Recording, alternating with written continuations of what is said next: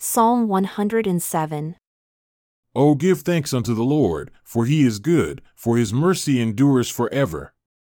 Let the redeemed of the Lord say so, whom he has redeemed from the hand of the enemy, and gathered them out of the lands from the east and from the west, from the north and from the south. They wandered in the wilderness in a solitary way.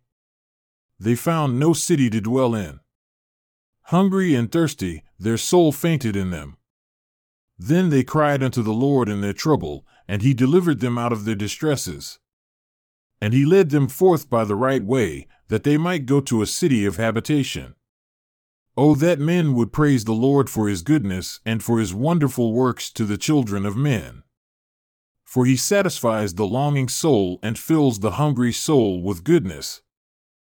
Such as sit in darkness and in the shadow of death, being bound in affliction and iron because they rebelled against the words of God and spurned the counsel of the Most High, therefore he brought down their heart with labor.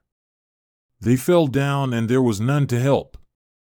Then they cried unto the Lord in their trouble, and he saved them out of their distresses. He brought them out of darkness and the shadow of death, and broke their bands asunder. Oh, that men would praise the Lord for his goodness and for his wonderful works to the children of men, for he has broken the gates of brass and cut the bars of iron asunder. Fools, because of their transgression and because of their iniquities, are afflicted. Their soul abhors all manner of food, and they draw near unto the gates of death. Then they cry unto the Lord in their trouble, and he saves them out of their distresses.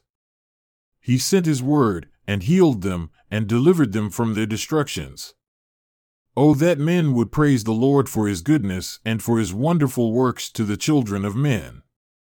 And let them sacrifice the sacrifices of thanksgiving and declare his works with rejoicing.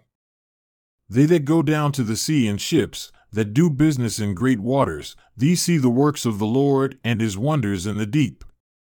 For he commands and raises the stormy wind which lifts up the waves thereof. They mount up to the heaven, they go down again to the depths. Their soul is melted because of trouble. They reel to and fro, and stagger like a drunk man, and are at their wits' end. Then they cry unto the Lord in their trouble, and he brings them out of their distresses. He makes the storm a calm, so that the waves thereof are still. Then they are glad because they are quiet, so he brings them unto their desired haven. Oh, that men would praise the Lord for his goodness and for his wonderful works to the children of men. Let them exalt him also in the congregation of the people and praise him in the assembly of the elders. He turns rivers into a wilderness and the water springs into dry ground, a fruitful land into barrenness, for the wickedness of them that dwell therein. He turns the wilderness into a standing water and dry ground into water springs and there he makes the hungry to dwell, that they may prepare a city for habitation, and sow the fields, and plant vineyards which may yield fruits of increase. He blesses them also, so that they are multiplied greatly, and suffers not their cattle to decrease. Again they are diminished and brought low through oppression, affliction, and sorrow.